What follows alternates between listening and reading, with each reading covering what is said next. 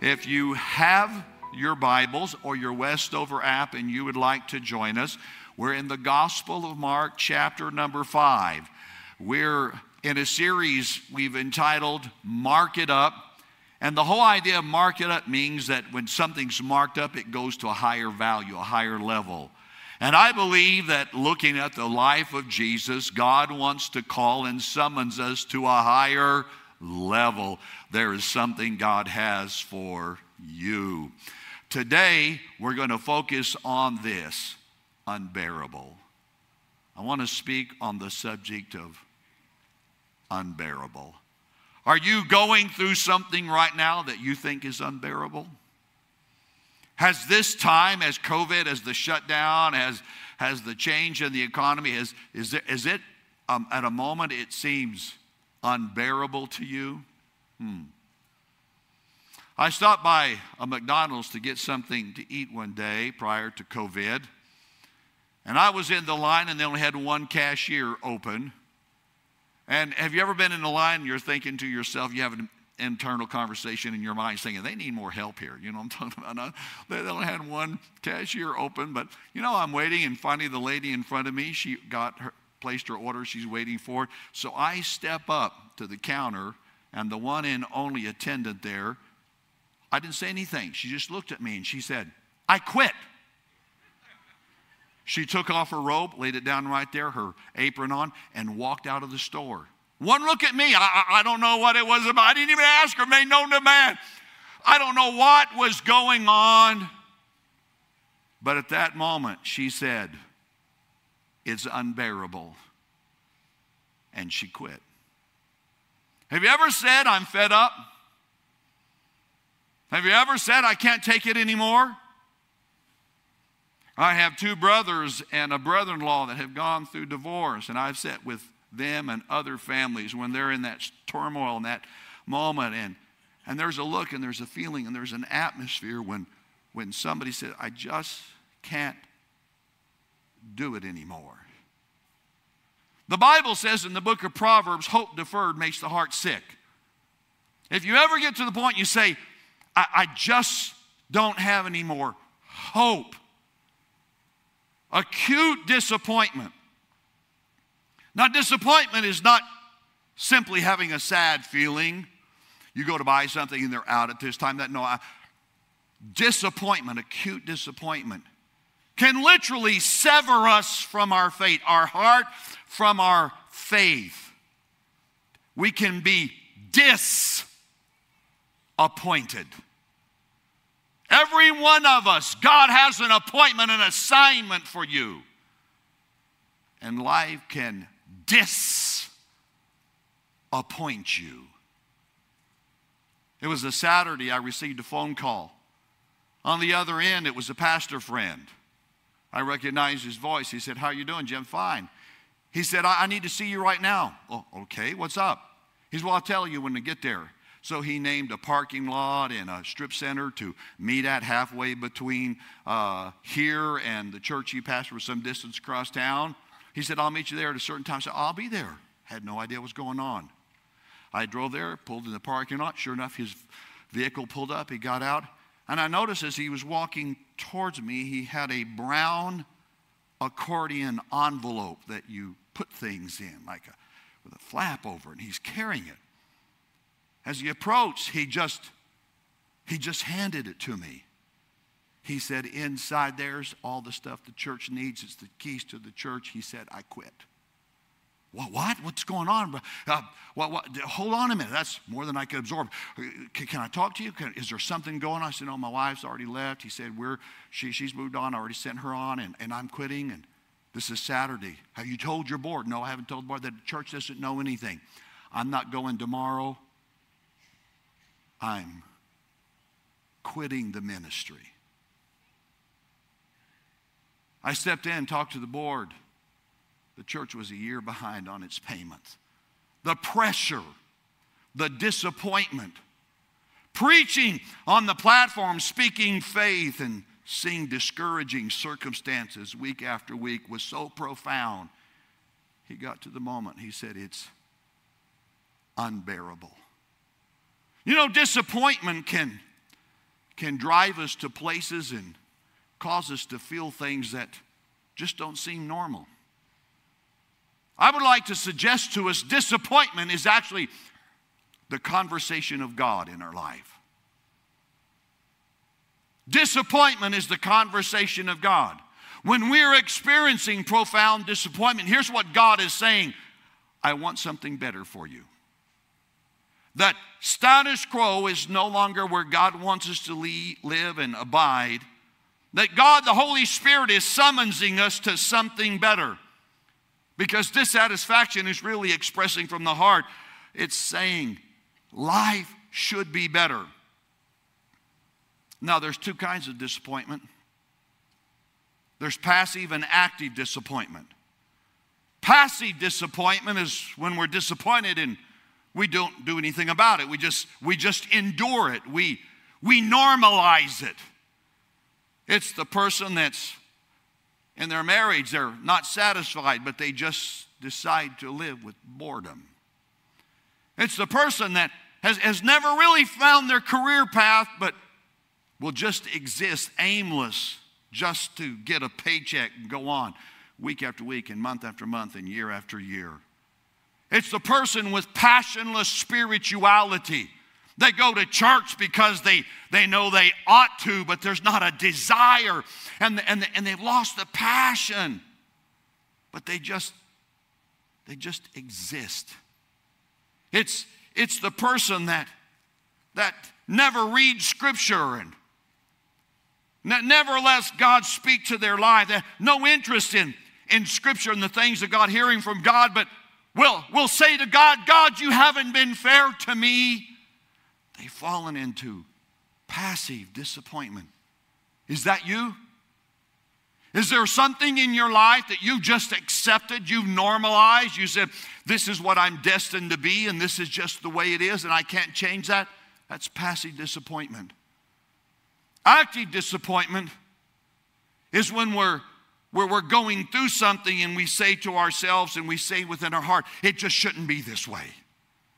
I will do whatever it takes to change this. I, I, I, I, will change the status quo. I will, I will step out of this and I will do something different. It's, it, it's Psalm 84. It says, How lovely is your dwelling place, Lord Almighty. My soul yearns and even faints for the courts of the Lord. My heart cries, my flesh cries out for the living God. He's saying, I don't like the way life is, but I refuse to accept it. And he's actively pursuing, God, do something in my life active disappointment.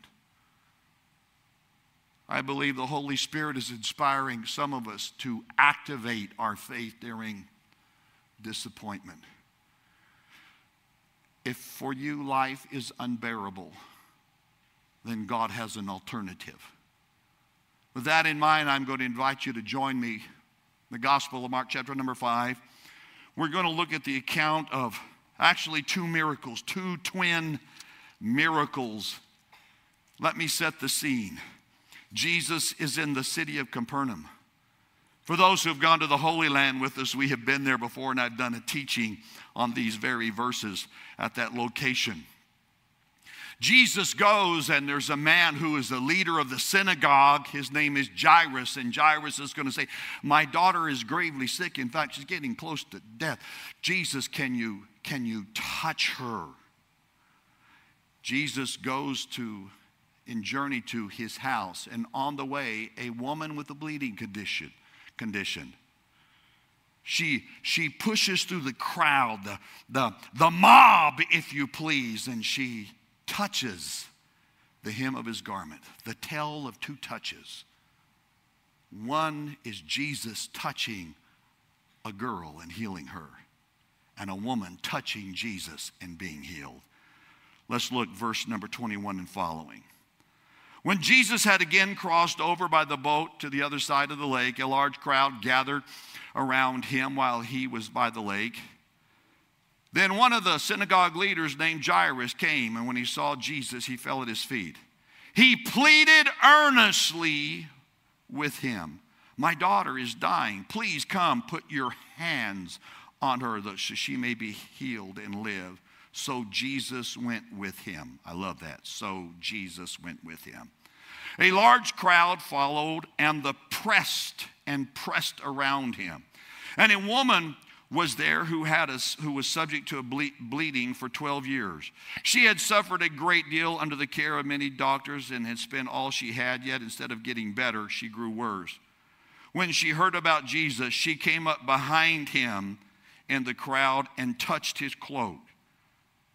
Because she thought, if I touch his clothes, I will be healed. Immediately, her bleeding stopped and she left and excuse me, and left uh, her body, and she was free from her suffering. Let's go down to verse 34. Jesus, he said to her, Daughter, your faith has healed you. Go in peace and be free from your suffering. I would like to unpack a few thoughts for uh, those who are perhaps in or facing something you think is unbearable. And I'm going to give it to you in statements. I'm going to call them don't statements. Don't statements. The first one is don't give up because God won't walk out on you. Don't give up because God will not walk out on you. It's the first miracle. Jesus goes to the house of the leader of the synagogue. His name is Jairus. And his daughter is gravely sick. In fact, by the time Jesus gets there, the Bible says she passes away, and Jesus will literally raise her up. The Bible will say in one version that her spirit would come back into her. And, and the scripture tells us in verse 23 he came to Jesus, Jairus did, and he pleaded earnestly. Sometimes passion gets the attention of God, passion awakens our, our, our, our faith. Passion awakens the, the miraculous in our life. And the Bible says he pleaded earnestly with Jesus. So, verse 24, so Jesus went with him. I like that. so, Jesus went with him. I think that's a lesson for all of us. Don't give up because God won't walk out on you. No matter what you're going through, God won't walk out on you. No matter what's happened, God won't walk out on you. No matter how bad it seems, God won't walk out on you. And I've discovered in life, God's lifeline is often discovered at the end of our rope. Have you ever been at the end of your rope? Have you ever been at the end of your rope financially? You say, God, I don't know how I'm going to pay the bills. I don't know how my business is going to make it. At the end of your rope financially? Have you ever been at the end of your rope as a parent? You say, I don't know what else we can say to these kids. No, we tried to reason with them. I just cannot, I cannot get through this. Have you had a dilemma in the family, in the home? And you said, I have no idea what to do. I've said all I can say. There's not another sentence, there's not another story, there's not another emotion I can describe. I'm at the end of my rope. And when we're at the end of our rope, we discover the lifeline of God. I want to share with you hold on to the promise.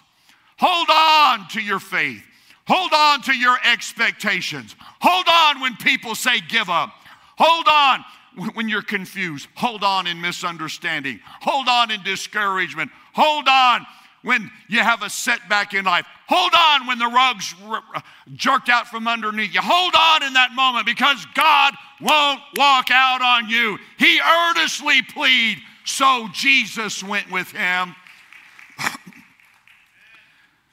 I'm glad to know God won't walk out on me. I may not know what's happening 90 days from now, 30 days from now, but I'll tell you one thing God's not going to desert us, and God's not going to walk out on us. Amen.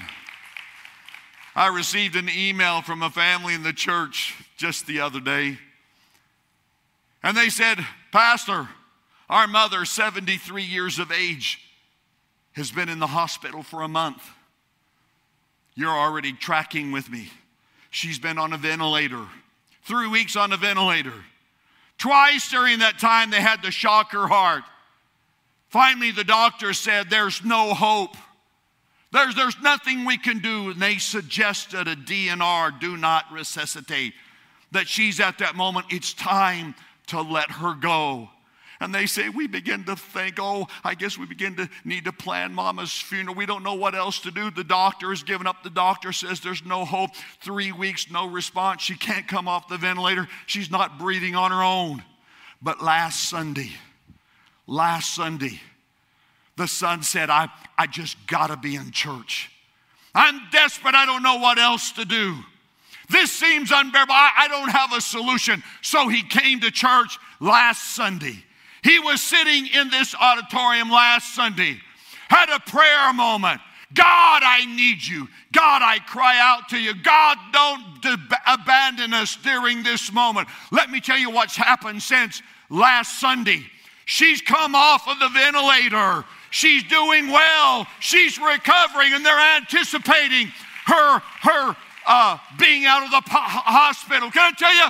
God steps in when everybody else gives up. At the end of my rope, I find God's lifeline to hold on to. And God will do the same for you. God will do the same for you. Don't quit because Jesus will not walk out on you. Number two, I share with you don't mistake the presence of suffering for the absence of God. Don't mistake the presence of suffering for the absence of God. Three times in the story in the Gospel of Mark, it uses the word suffering. She suffered many things of the physician. She was suffering in her condition. And Jesus will say, You're free from your suffering. And sometimes when suffering comes, when, when problems surmount, and it seems just it comes on and it comes on and it stacks up, it seems like, God, where are you? God, do you hear me? Now, you thought the same thing. Maybe you've not voiced it out loud, but you thought the same thing silently in the, at the, in the night season in a moment of discouragement, when you're confounded by issues. Here was a woman suffered a great deal. 12 years of bleeding condition, spent all she had, and the Bible said she grew worse. So, what does she do? fact, kids, this is the picture on your color sheet. This the image right there. That's the one on your color sheet. She's reaching for to touch the hem of his garment. And the Bible says this in verse 24 that, that she approached Jesus and the crowd and the press around him. Did you ever notice that? The press around him. Nearly every version describes it and uses that word, the press. In other words, Jesus was here. There was no social distancing, there were no barricades, there was no one pushing it back. From every du- direction, they were, they were squashing in to be as close to Jesus, just to the point that you, you almost could not move. To the point that if somebody had fainted, they probably couldn't even fall, and they were, the crowd was so tight. I, I want you to think that you're down on the river walk on, and during fiesta the river parade. You know what i'm talking I'm, I'm, you're at times square on new year's eve. There's a crowd pressing in the, the pressure from every direction. It's, it's almost indicative almost describes life doesn't it? Have you ever felt like that you've been pressed from all sides? You ever feel like you've just been pressured by everything pressure by this and pressure by that, with that in mind. Someone wrote, pressed out of measure, pressed to all length, pressed so intensely it seems beyond strength, pressed in the body, pressed in the soul, pressed in the mind till dark surges roll. Pressure by foe and pressure by friend, pressure on pressure till life nearly ends. But pressed into knowing no helper but God, pressed into loving his staff and his rod, pressed into liberty where nothing clings, pressed into faith for impossible things. Amen. Uh, yes. The pressure, young, the, the squeeze, the, the, the surmounting pressure. Know this The presence of suffering does not mean the absence of God. God is with us. You see, miracles, miracles are found in excruciating moments. Yes. It's when things are at their worst, God's miracles show up. It's when there's no hope available, there's no, there's no help here. You've turned every direction you can and you can't find an answer. That's, that, that's when God shows up with his miracle working. Miracles are found in excruciating moments. It was C.S. Lewis that said, God, God whispers in your pleasure, but he shouts in your pain. And when we're in the pain and we say, God, where are you? God is working. God is doing something. God is showing himself in our lives. I encourage you, find God right now.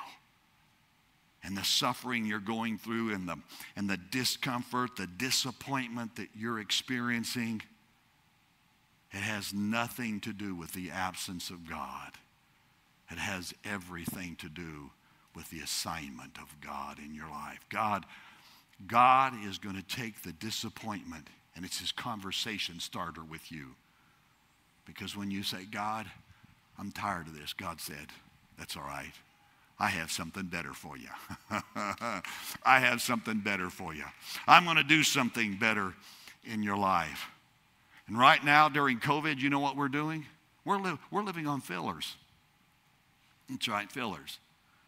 Yeah, we, for some of us, this has been a time to binge watch on Netflix. It's all those series dark, cursed, alone. No wonder we're depressed.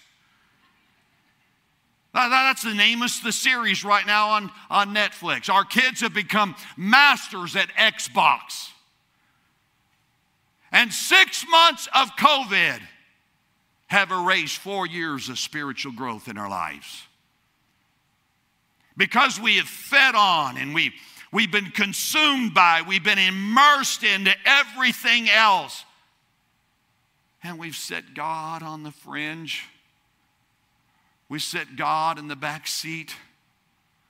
And God is calling us to something better.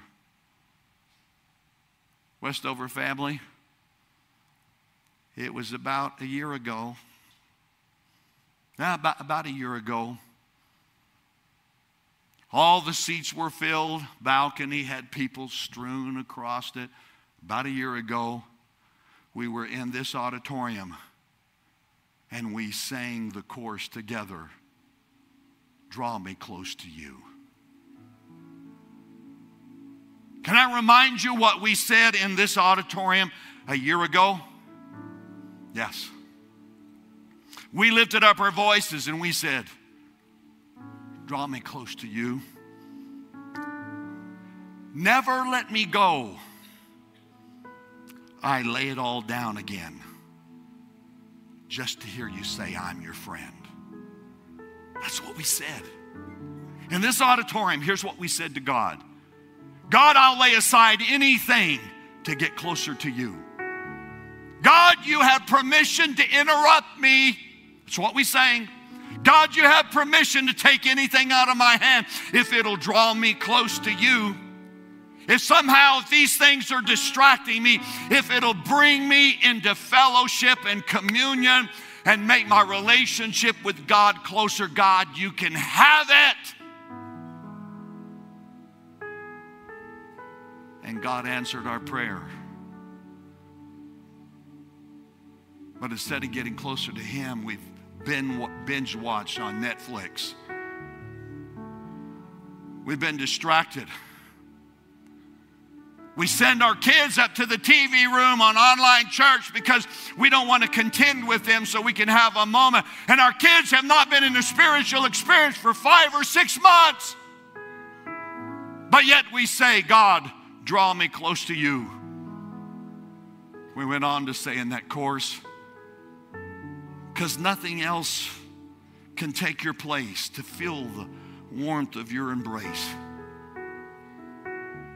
Help me find the way. Lord, bring me back to you. That's what we said a year ago. We said, God, you can have anything. I just want you. That's what that woman said. God, I tried everything else and it's not working and I'm desperate. And the Bible says she reached out to Jesus, and the scripture says she came up behind him. Don't ever think God's passed you by. Don't ever think God's passed you by. She came up behind him. Jairus, watching the life of his daughter suck away and she might be summoned to the silent city of the dead. He was so desperate he pleaded earnestly, God, you've got to come to my house. Could that be your prayer today? God, you've got to come to my house. You've got to get in my house. And Jesus went with him. In just a moment, the worship team's going to come on the platform. And there's some of us that need to reconnect in a, in a way. We need to, we, we need to affirm that. Draw me close to you, God. Never let me go. I'm going to lay it all down. Some of us feel like life is unbearable. Why? Because you've been trying to hold on to it and God at the same time. And it's more than you can bear. And I'm going to invite you in just a moment, and I'm going to go ahead and do this now. Congregation, would you stand together with me? And there's some of us, as a moment of dedication and a moment of just surrender, you, you need to step down to one of these socially distanced prayer points here. Some is going to be a prayer of consecration. Some is going to be a prayer of intensity. God, I I, I don't want to let you go. God, I, I need to rediscover. God, I, I, I have stuff, it's unbearable. And I want to cast my care upon the Lord. Some of us, we need to, we need to reacquaint ourselves with being spirit filled. It's been months and years since we prayed in the Spirit. And if that's you, I'm going to invite you to come. And the moment you come and stand on one of these yellow circles, don't pray in English, don't pray in Spanish. Begin to pray in the Spirit. Groanings that cannot be uttered.